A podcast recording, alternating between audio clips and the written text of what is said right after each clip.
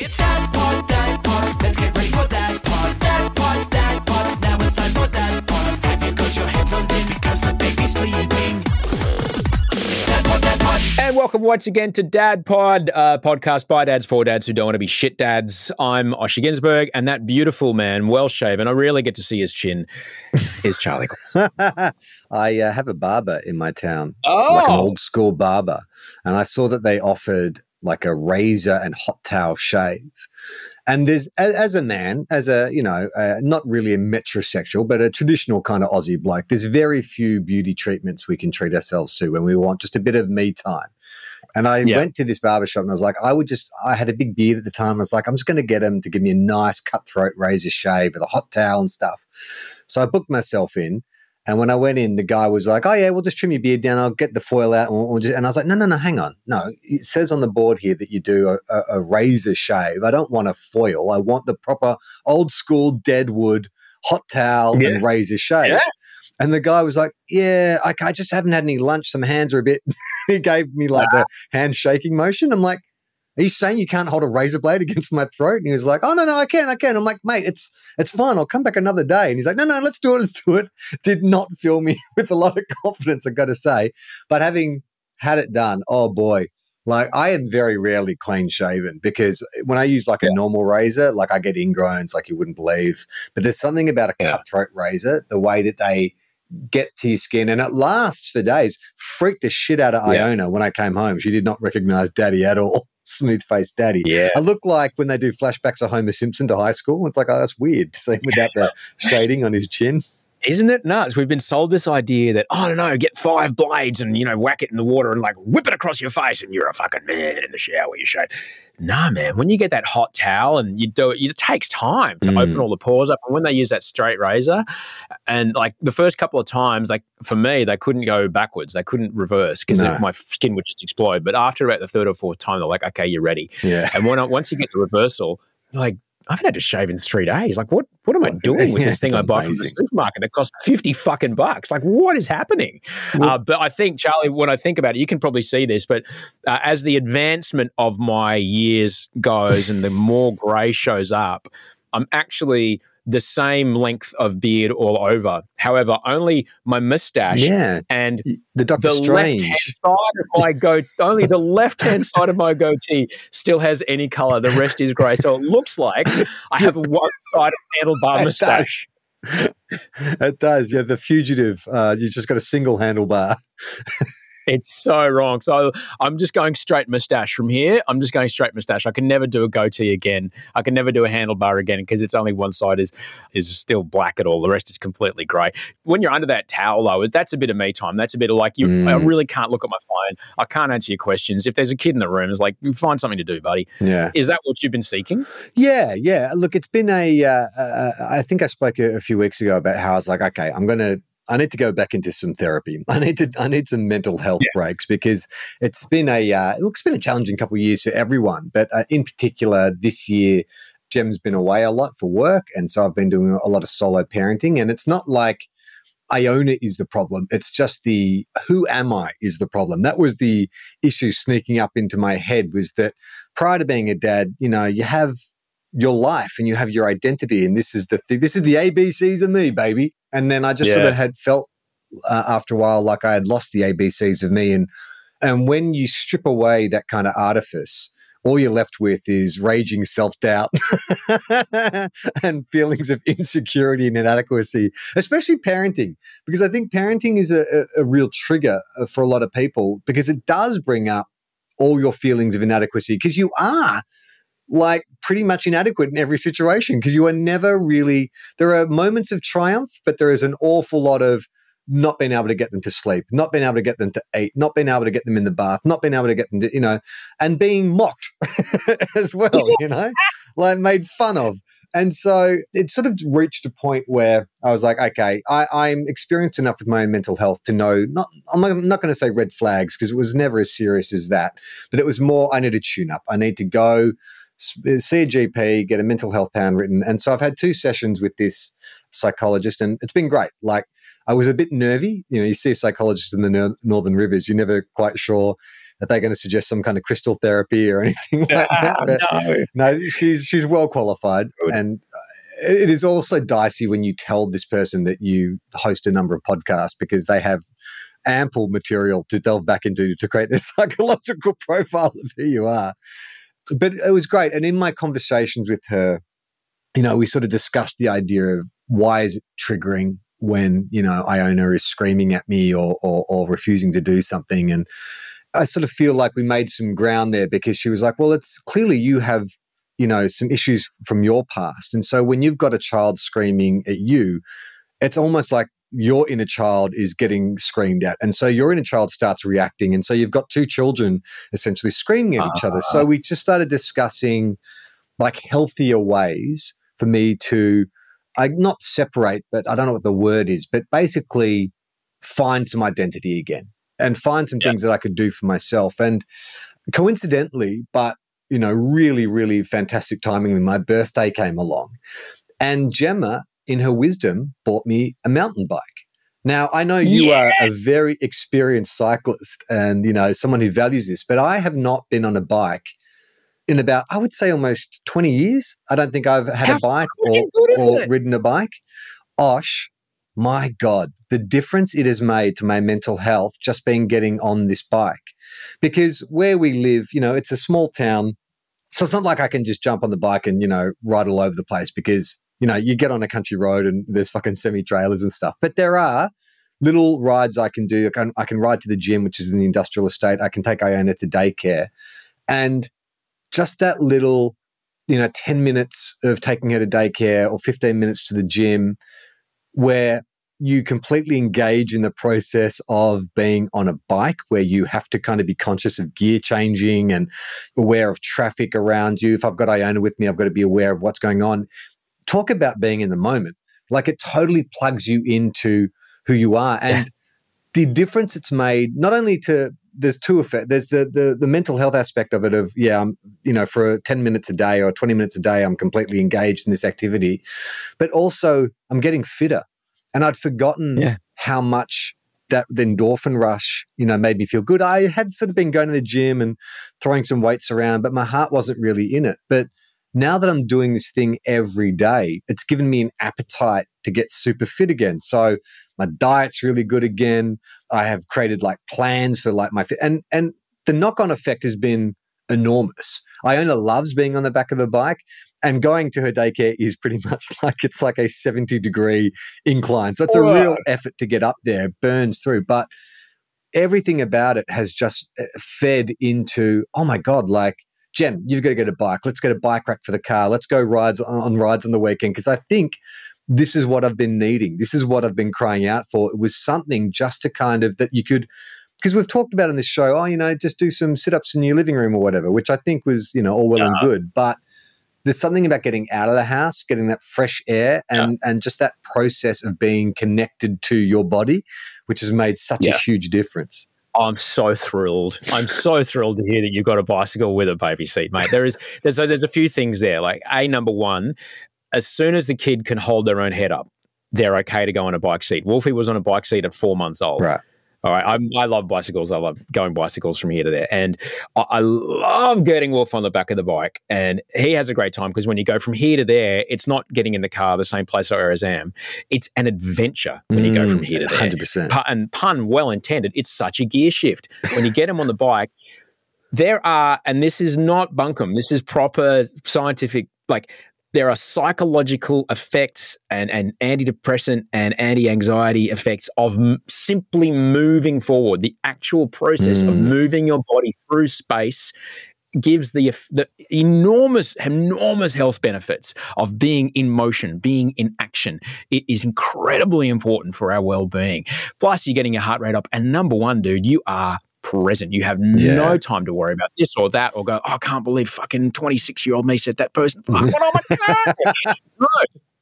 You've got like, where's this car? What's going on there? Are they parking? Is there a brake light there? Is a person in that road? Yeah. Like as you're riding along the cars, I'm checking every single driver's seat for a person in it. Yeah. What, like the brake lights might not be on, but they might be able to door me any second. Yeah, so you've, I mean, yes, cycling is a challenge in some parts of the country when there's not in separated infra- infrastructure. But mate, bums on bikes is the key, Yeah. key, key, key. And what you've brilliantly done is you've put if you can commute under your own power.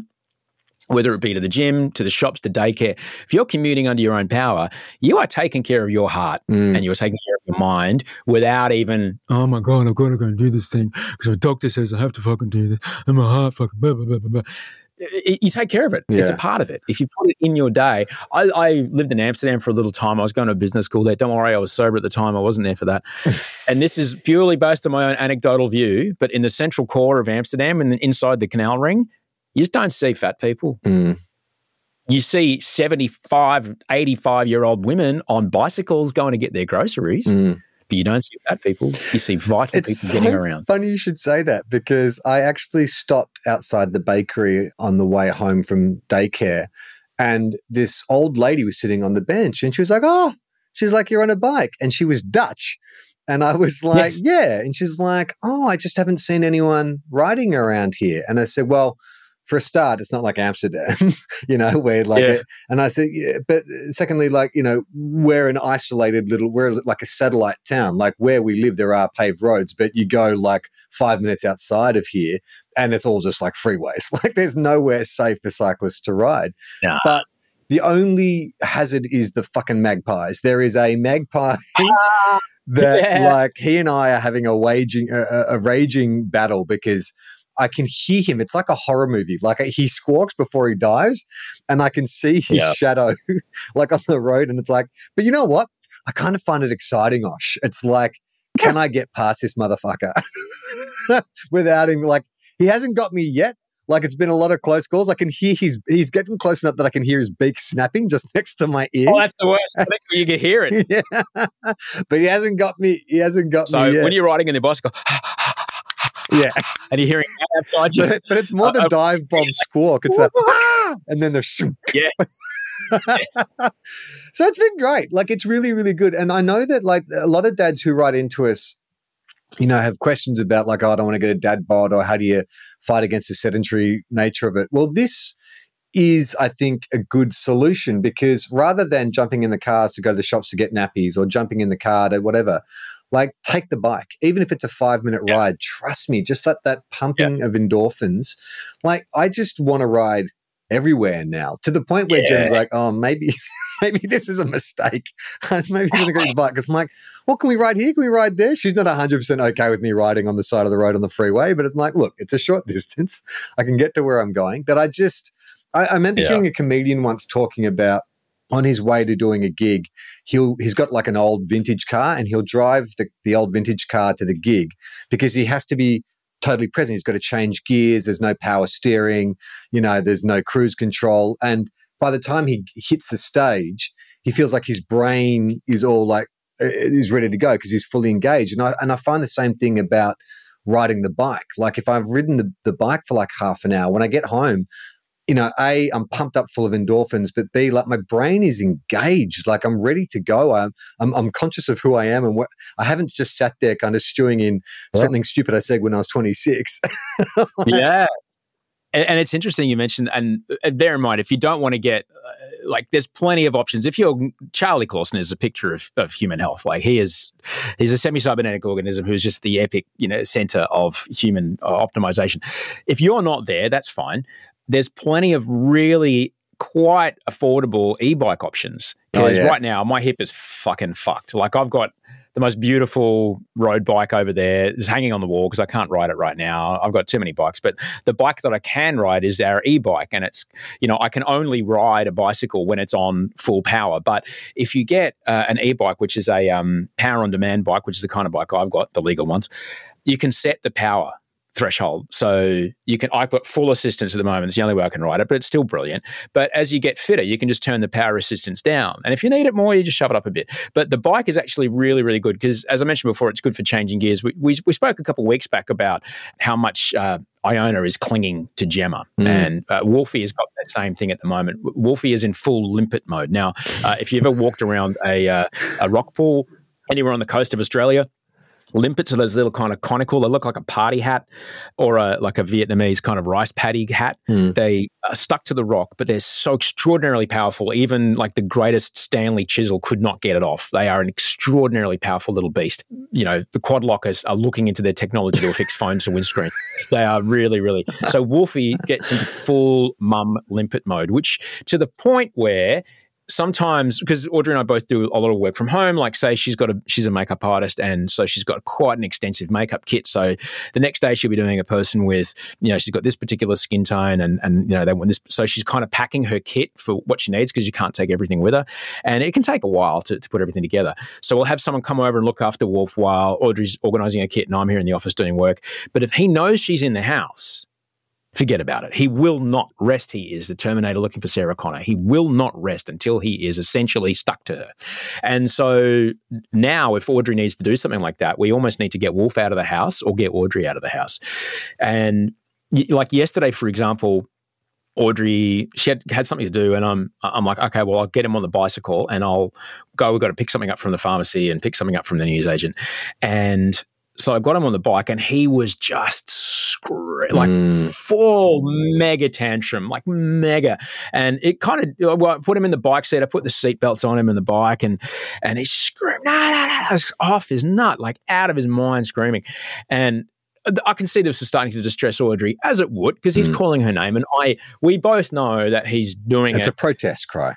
it's a protest thing, but also we also both know that Audrey has this valve in her brain that explodes the moment hears that particular tone, and Yeah. she's aware that it's not real, but it still hits this enormous anxiety in her, which is understandable. It's the you know maternal caring instinct. But I strapped him in there, and and we I reckon the first five minutes of riding, I didn't have to worry about being seen. I didn't have to worry about the the horns and bells I've got to let people know there because every fucking car knew we were coming.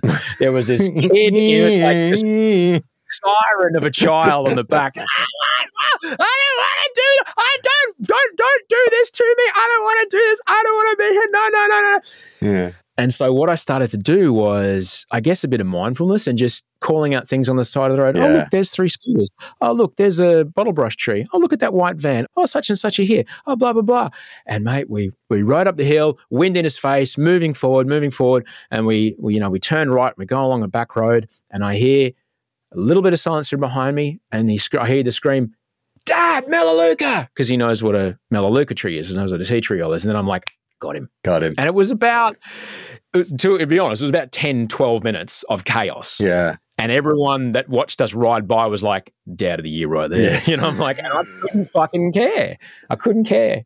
I, I had exactly the same. You know, Iona's going through this. Uh, you know, we spoke a few weeks ago about the three-nager period. Everything's a no, and daycare, Yeah. especially. Like you know, even though she loves daycare, it's always like I don't want to go in the morning. And she had a particularly kind of like resistant morning, and she was screaming. And I did the same thing, where Gem had to work, and so Iona's screaming, and so I had to pluck her out of Gem's arms and carry her down, put her on the the baby seat, and the ride into town was the same thing, just screaming the whole way. And I'm riding up a 70 degree incline. So it's like really like I'm on standing on the pedals, uh, uh, pushing hard, Yeah. but I'm doing the same thing. I'm like, there's a dog.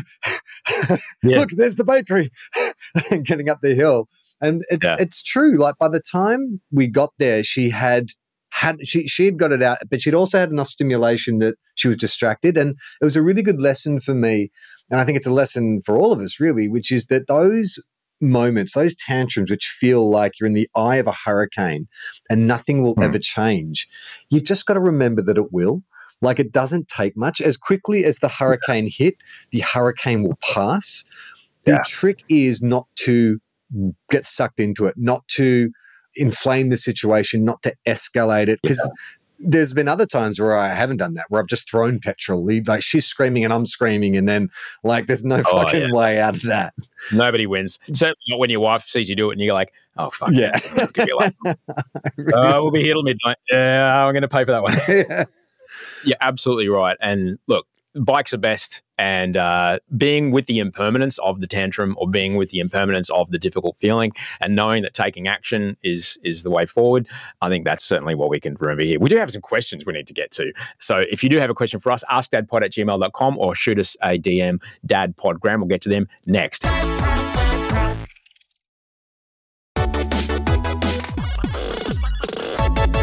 Charlie, some stuff came in on the Instagram uh, at DadPodgram, and this actually kind of relates to what you were just speaking about. A lady has has written in, but I'm just going to kind of anonymize this because of the question. Let's just call them Jay, Mm-hmm. not from five, but Jay.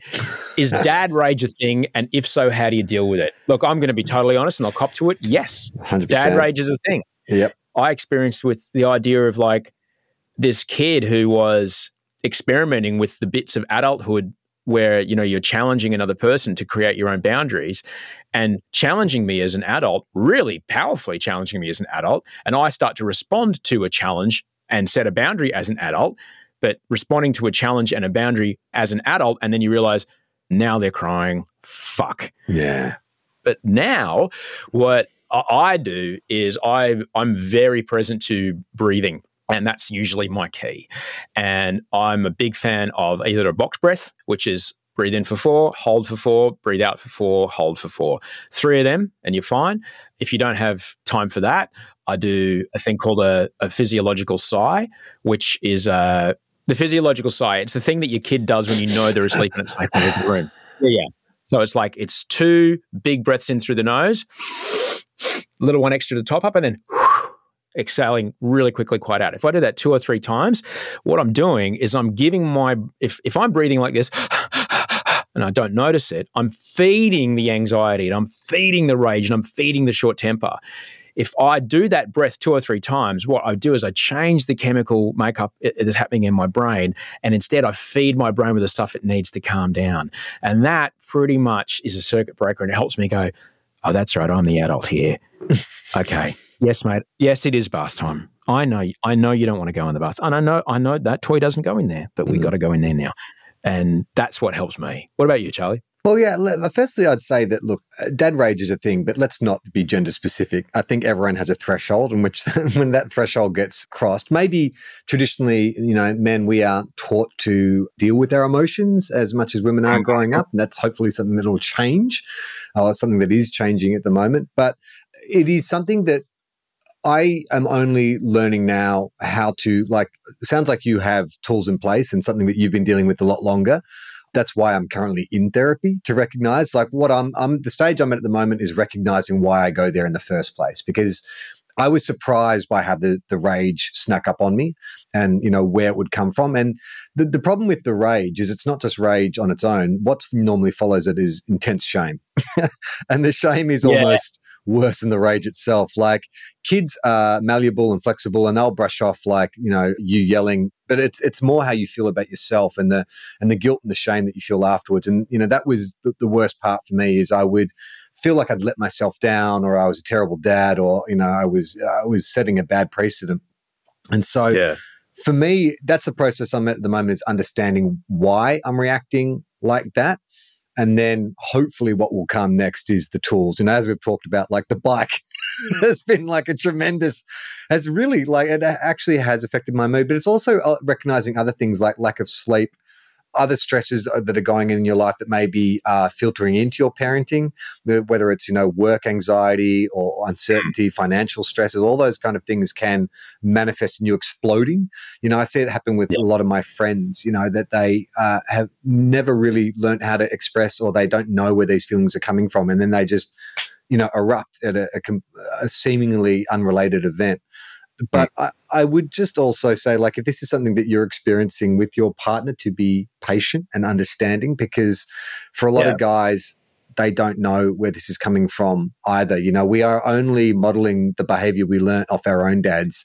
And, you know, my dad. It's not always best. no, no. And my dad, you know, God bless him, he did his best, but he was not very good at handling strong, strong emotions. You know, he bottled it up and it would seep out in other ways. And so hopefully your partner is trying his best to understand that. But if not, you know, there's plenty of help out there if he needs. If he needs Yeah. some, needs some help, the easiest thing is just to go see a GP. That is the it's most the non-confronting easiest process is to get that mental health plan. It sounds scary, but it's really not. It's as simple as like going in and just getting a prescription written for any other ailment. You know, you just sit down, you fill out a multiple choice checklist, and then you can, you can take it from there. I would also say uh, it's what Charlie just mentioned that takes it to another level. Is my guy, whenever I call my mentor and I go, this, that, the other, he goes, he always asks me one question. Well, what else is going on? And he asked me about my sleep. He asked me about how much I've been eating. He asked me about my exercise. Yeah, like the things that I need to do to for my body that make my body and my emotional responses feel regular to being able to be regulated. And if I've let them get out of control, and certainly sleep's real hard when you got little kids, but um, certainly exercise, eating, are you just trying to pack too much into the day? Keeping track of stuff is also really important, which is where writing stuff down really helps. Yeah. Like this day was really hard. Why was this day really hard at the end of the day? Writing down what was going on that day and then starting to recognize, oh shit, last time that happened, this is how the day ended up. So I might, and just taking notes. Yeah. That's, all you need to do.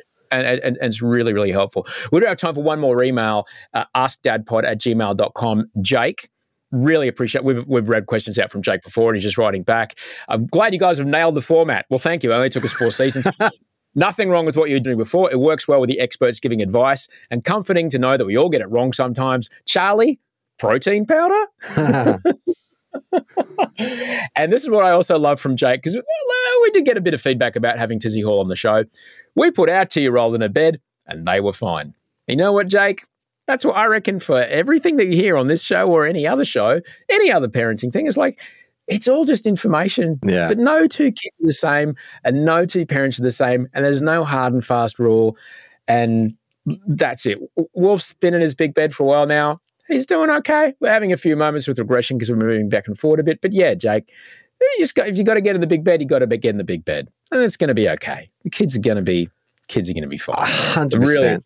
Whatever makes it easier. Like sometimes you just need to just like just make it easier on yourself. We all want to be the best parents, and if there was one universal handbook that we all agreed upon that there was no controversy around, then we'd all be using it. But the fact is, everyone has a different value systems and different priorities and different mental states and different experiences of parenting. And some kids are sleepers, and some kids are screamers, and some kids play well with others, and some kids don't. So the idea that you can blanket ban you know let's not start burning books let's not start like blanket banning and canceling people if it No. works for someone and no one is being hurt and the baby is safe and happy then that's what works for them isn't it all about a little bit from column a and column b column c like you're just sort of taking bits of information that work Yeah. for you and so you touched on something when you were getting sort of harangued in your instagram there was a lot Yeah. of parent shaming going on which i Yeah. reckon is not helpful to anyone. Like this is a hard fucking job. That's why we're doing this podcast because we're, it's a hard job.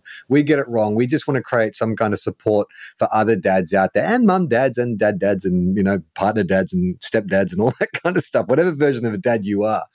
But let's just ease up on the shaming other parents for doing what they do. I think we all agree that we want our kids to grow up to be independent, healthy, and as wonderful as they possibly can be. Okay. Is there one way to get every kid to do that? No.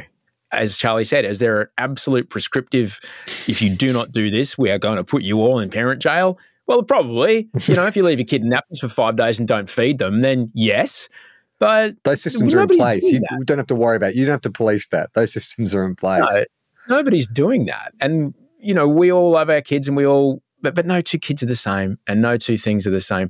But th- thankfully, I would say this about it. Like, if you're finding the need to shame another parent, like, what is that saying about you first? Uh, there's so much you don't know about the what that parent, unless you're living in their house or you even grew up with them and know what they dealt with when they were little.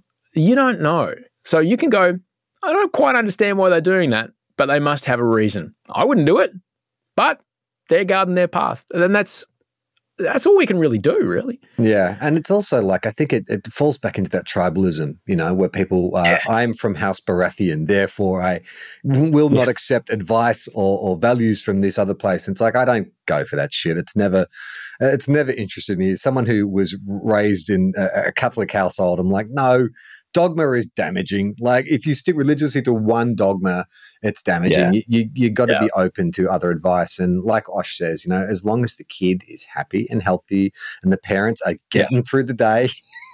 Then don't Yeah. shame them. Don't make people feel bad about just life's hard enough. It's been a really tough couple of years for everyone. Let's not make it diff- even more difficult. If you find yourself on a race to purity and criticizing someone because they're not as pure of whatever it is, then you're probably kind of a bit caught up in something that might not be healthy. That's in my experience, and that comes from religion. Before I kind of went, this is bullshit. But also then uh, being plant based, there's a lot of that shit in the vegan world that I'm like yeah, yeah. not interested. In Yeah. The, the race to purity is nah. Pure bullshit. You're fucking bullshit. Charlie, we really we learned a lot today on the on the episode. Uh, we took some great questions. We had some good chats with each other. But I think the one thing that we can all take away, and it's something that I've known for a long time, but I'm really grateful you discovered that bikes are best. They really Bikes. are. Like I'd forgotten, Osh. It's an instant time travel ticket back to being 10 years old again on your BMX. Just riding a bike around. It's like, hey, let's go find Yeah. a body in the creek. Well, and, and you know what? Here's here's the problem. Now you've got one bicycle. Let me introduce you to N plus one. It is you've always got one more bike than you need and one less bike than you want. but the next thing that happens, Charlie, and, and this happened to me, and I warn you, it's not going to happen. is motorcycle. Oh, ah, yeah. No, that could happen. I thought, I thought you were going to say I'm going to join some cycling group. I'm never going to be a lycra dad. Trust me, that's not on my. Hang on, I'm just marking this part of the episode because I'm going to play this video back to Never. you and you and I. will never be a lycra dad. Never. Just wait. You just wait. There's no way. motorcycles. Think of that freedom you're experiencing, and now put that in a an electric Harley Davidson with 116 newton meters of torque at zero RPM, Oh, yeah. and use that as your way to get to and from work. Yeah, I like that. And you want to be present. You want to not think about anything at all.